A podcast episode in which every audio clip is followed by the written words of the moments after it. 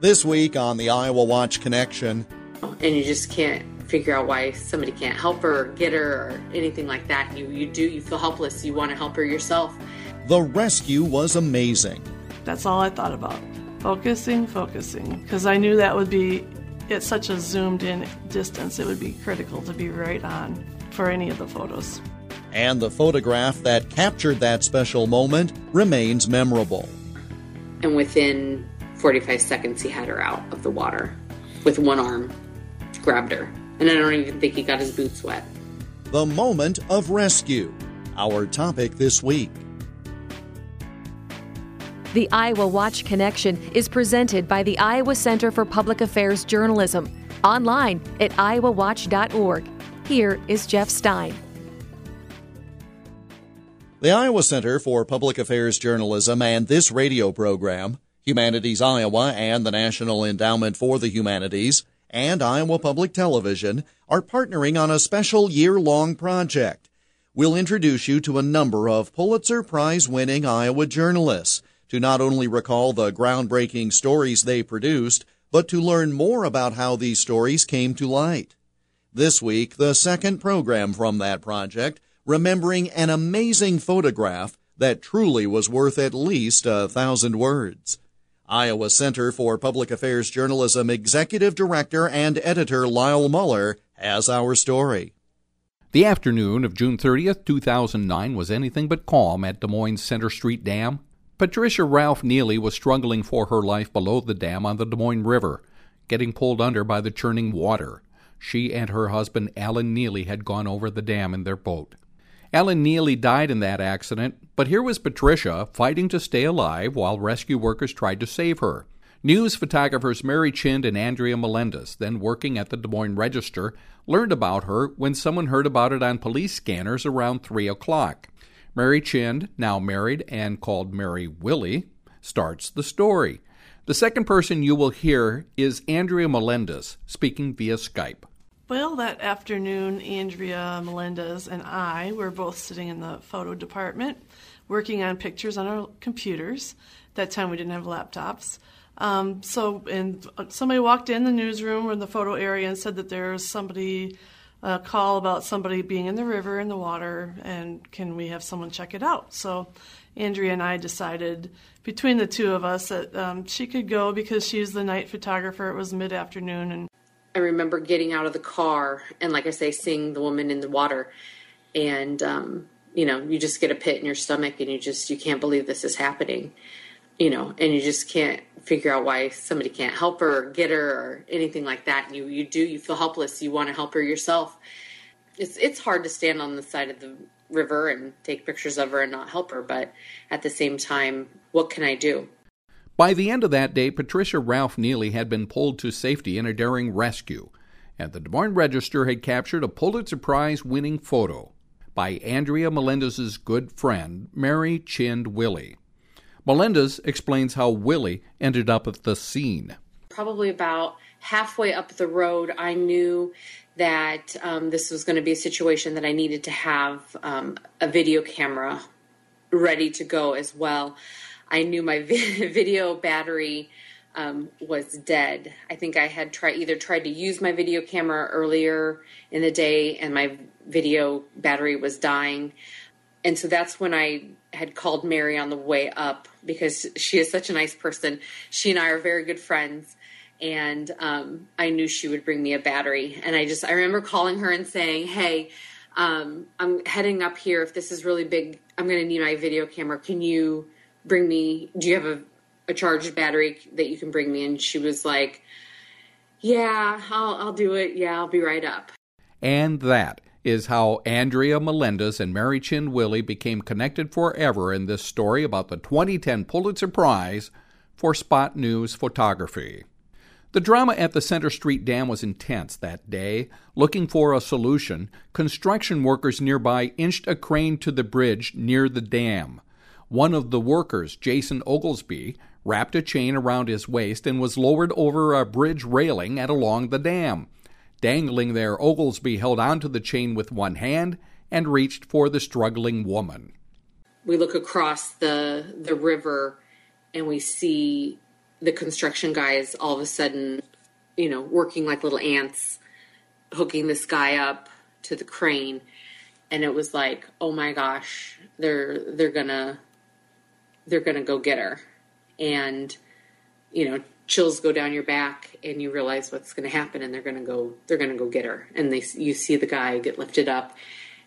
I would say within 45 seconds he was to her and within 45 seconds he had her out of the water with one arm grabbed her. And i don't even think he got his boots wet each photographer captured images of that rescue, but it was Mary Chind Willie's photo that people from across the country remember the man's hand reaching toward the water, and the woman's hand barely emerging from the water as the two tried to connect. Willie says she just wanted to keep her camera steady and in focus. That's all I thought about. Focusing, focusing, because I knew that would be at such a zoomed in distance, it would be critical to be right on for any of the photos. In a moment, we'll hear more from Mary Chind Willie about the June 29, 2009 Center Street Bridge Dam rescue and the photo that won her a Pulitzer Prize. That's next as the Iowa Watch Connection continues.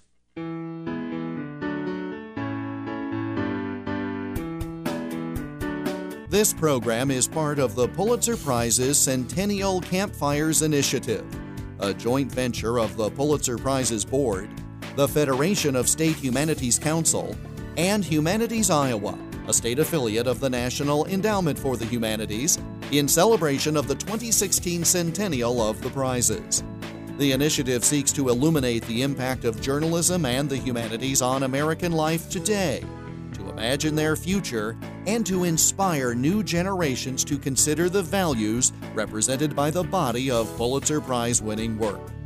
For their generous support for the Campfires Initiative, we thank the Andrew W. Mellon Foundation, the Ford Foundation, Carnegie Corporation of New York, the John S. and James L. Knight Foundation, the Pulitzer Prizes Board, and Columbia University as well as Humanities Iowa and the National Endowment for the Humanities.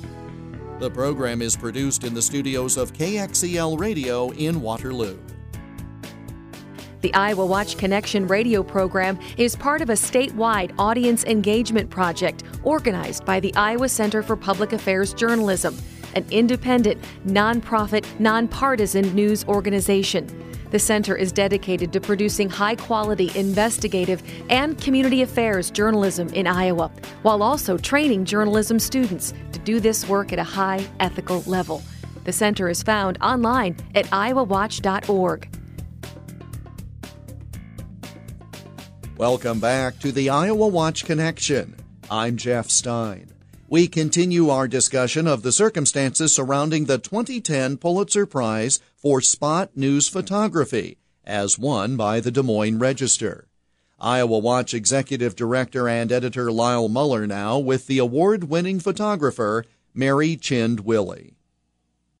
In a situation like that where someone's life is in danger, that can be uh, quite a tense, emotional scene. How do you process something like that when you're at a job like that trying to take pictures? Um, generally, you process it afterwards uh, your your work instinct comes into play. First of all, you're just thinking about the story and you know um, just doing your job technically as well as you can. Um, thankfully, there are other people there doing the rescue, so I didn't have the the worry about should I you know jump in after her or something like that. It was there was plenty of people there working on it, so I was just able to focus on the technical aspect and not until after the the hands connected you know, there was a real loud, uh, it was like stereo speaker sound on all four banks and all both of the bridges. You could hear people applauding and cheering. And when that happened, I suddenly became aware that there were so many people. I could see them far on the other ends of the bridges. And then when I started just, you know, everything was done and she was getting in the boat, then it really dawned on me uh, what an amazing thing that had just happened. And so a decision was made for someone to go back to the register with mm-hmm. photos mm-hmm. and someone to stay. How did that conversation go? Well, that's um, Andrea was doing video again, and so she needed to get some reaction pieces from people and talk to a few people about what was going on. And so I told her, you know, I'm going to just go quick, and I've got a few pictures. I'm just going to run to the office. And traditionally, I would have probably turned my laptop on right there, but we were maybe four blocks away from the office, so it was quicker for me to just get them in there. And the funny thing is that the uh, editors at the newsroom didn't know that this had taken place yet, and I I was the first one when I turned the photos in, called my photo editor and said, "Get this in there right now." I didn't even stop at his desk to tell him about it. I just I hurried up and turned in a couple photos really quick and said, "Look at this, get it on the internet right now," because I knew we were competing, you know, with the TV stations and wanting to get everything out first. So, how hard was it to find that picture of the hand sticking out of the water amongst all of the pictures that you took? Not not that hard really because I I think it popped out because of the hand and the angle, the composition of the you know the, the diagonal movement of the lines. I did turn in a vertical photo that I liked as well, but it was a you know showing the chain and the unusualness of this whole rescue was this man Jason Oglesby being dangling from this train, you know, a construction worker dangling from a chain. You don't that's not a traditional thing. So that was really the whole over the top part of it. Um, so I was thinking about that, you know, and, and, and showing that off a little bit. So I turned in those two, um, and then a few. Those were the first, and then I called. I turned in a vertical and a horizontal, and that was the one that ended up being on the front page. The next day was the horizontal one that I told you about with the angles. Do you know how many pictures you took? Um, I would guess it would be around 50. I didn't take a whole lot of photographs. Just um, when she got in the boat, you know, I followed along as they, they carried her to the boat and put her in the boat and um, t- took her off and onto the shore. And, and then it just kind of thought, well, it's time to get going out of here, you know. And so, did you know at that time that you had such a powerful photo? No, no. I mean, I assumed I would have something powerful. I didn't know it would be, you know, just the angles and the interest of it all would work out very well. When did that become evident to you? Um, I went home that day after work, and I, I knew, and like you said, you do the the amazement of what you'd witnessed. Okay, that sinks in a little bit, you know, and just thinking about wow, to have witnessed something like that and then finding out, you know, that uh, the woman's husband had, had died down the river makes it so tragic, and it's such a uh, such a strong story to be witness to, and to be witness to that right, you know, blocks from where I was sitting at work, having a regular day, and then minutes later, there that happens. So when I went home, I thought, you know, those things. The next morning, I got to work and walked in the newsroom, and a couple of my colleagues were standing up and applauding as I walked in the room. And that was when I thought, "Oh wow, this must be, this must be something. I've never seen that happen before." You know. Well, I was wondering if that ever happens. You see it in television depictions, but I've never seen it in a newsroom that I've worked in. Yeah, so that was really amazing to have, you know, two of my uh, friends and colleagues do that with with me. Um, I was just like, wow, I just kind of smiled and, you know. Did register editors talk with you about placing that photo on the front page and which photo you thought was best, or was that decision made by somebody else? There were several editors there. Don Torme was the photo editor at the time, and um, Carolyn Washburn, and they were all mulling it out. So I knew, you know, I kind of felt a little bad because Andrea Melendez was there taking photos as well. So I didn't go in there and fight and say this. I didn't see everything that she had turned in. I just kind of stayed out of that, and it's usually an editor's decision at that point, anyways, which picture is going to get used in the paper. So I thought, well, it's really great to myself. I thought it's really great. I was able to get it on the internet. You know, and I assumed that she had equally powerful, and she did, equally powerful images of the same riveting material. So I didn't go in there and, and you know, say try to sell my photo over hers or anything like that. And they're professionals and they're you know doing their job of editing the photos. And at that point in time, the discussion really is about what's on page one. The Pulitzer comes later, the right, nomination of the photo. Yeah. Talk to us a little bit about how that played out. How did editors talk with you and Andrea about which photos they wanted to submit for Pulitzer nomination? Did you have any part of that conversation? Yeah, we did. Um, we made large prints of everything that was submitted. I think we had around an 18 uh, image gallery that was a um, on the on the internet. So we took all of those and we considered making a package out of those. You know, so we had them all laid out, and um, I didn't really at that point say much either about oh I think you should just go with this one or I think you should go with that one.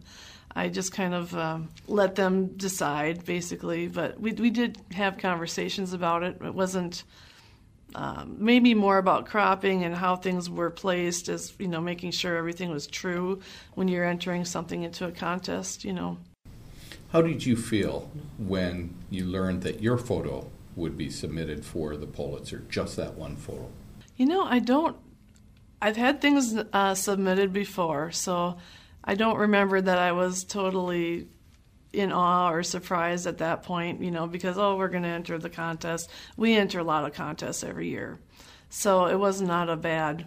I, you know, I was happy that they had had chosen that photo, and I thought it was a, a single image that kind of showed the whole event. As to sometimes when you have several, the other images kind of have to all have a supporting role and tell something new. And some, that event did not have, you know, there was her getting rescued. There was her in the water. There was her getting into the boat. But there were, you know, it was, was a different type of sequence. There wasn't um, any other type of supporting images that really aided to the story. So I, I think it worked really well as a single image. Then came April 2010, mm-hmm. the Pulitzer Prize for Breaking News Photography. This beat the Associated Press for its photos of war torn Afghanistan and the New York Daily News for photos of the uh, Hudson River airplane crash of the U.S. Airways, yeah. which was a big deal that everyone was talking about. Yes. The Pulitzer Committee awarding the award said you captured a heart stopping moment as the woman reached for the rescue worker. How did you learn that you had won the Pulitzer? Well, I thought um, I was at Grandview College with some other photojournalists uh, former colleague Doug Wells had us come in and help his students with some critiquing of their portfolios. So we had just sat down and we were maybe 10 minutes into us talking with the first student. And Andrea was there, and you know, about five or six other uh, photojournalists and former editors and friends and colleagues. So we were kind of enjoying ourselves. And Andrea, I think, was at the same table, but just down from me, and she was on the phone. And she goes, Hey, Mary, you won. I said, I won what? She goes, You won the Pulitzer. I said, Oh, I did not. I didn't even know that it was announcement day, to tell you to be honest. I did not even know that it was that time of year that, and I was a finalist. I had no clue about that. So if I had maybe known that I was a finalist, then I might have been a little bit, you know, more willing to believe her. But I really didn't believe her. so that was the funniest, the funniest moment of the whole event. And she put on her friend Linda Epstein, who is a, a, a, photo editor. I think I forget where she was at the Washington Post. I think at the time, and she had to tell me herself, "No, you won the Pulitzer Prize." So, and it was just, you know, it was so wonderful to be there in that situation with students. Um, immediately, it, you know, you get so excited and just kind of flush, you know, and you're, oh, well, I think I have to do something else now. I, the poor student that I was working with, I said, do you guys know what the Pulitzer Prize is? And a couple of them didn't know what it was, so that was fun, you know. And um, I said, Well, I think someone else will probably have to help you finish your review. I apologize. And um, we did a little celebrating there and at with our friends. Yes, yeah, well, just photographs and fun. It was great. We had uh, Christopher Gannon, who's on staff, and Warren Taylor. And there's a photo of Andrea and I all jumping and kind of just having fun. And Doug took the photos. So uh, it was great. It was a great memory for me to have that and be around those people when the news came in. In our next program, we will hear more from Mary Chind Willie and also her friend and fellow photographer Andrea Melendez about Willie winning the Pulitzer Prize and Melendez perspective on that. The interviews for this program were conducted by the executive director and editor of the Iowa Center for Public Affairs Journalism, Lyle Muller. Special thanks go to Iowa Public Television, which supplied a recording of the Mary Chind Willie interview conducted by Iowa Watch at the Iowa Public Television studios. That brings us to the close of this week's program. We're back again next week at this same time. And we invite you to join Iowa Watch for two special September events.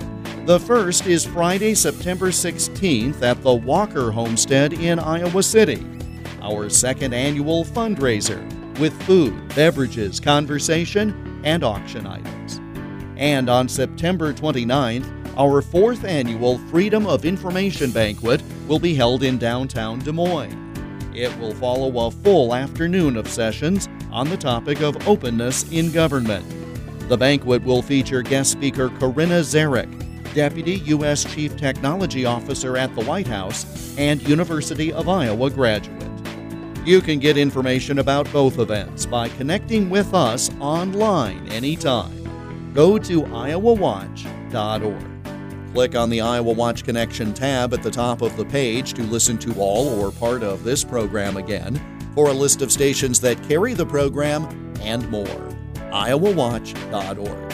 And you can let us know your thoughts about this program or suggest ideas for future programs by email.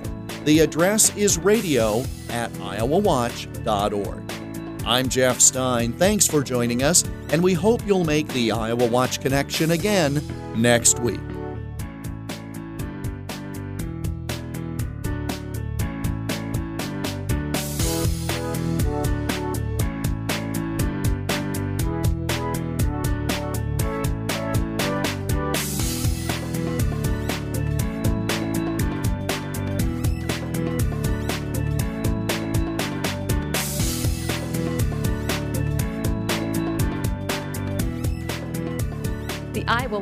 Is a copyrighted presentation of the Iowa Center for Public Affairs Journalism, which is solely responsible for its content. For more information about the center, including how you can contribute so high quality investigative and community affairs journalism and student training can continue, go online, iowawatch.org.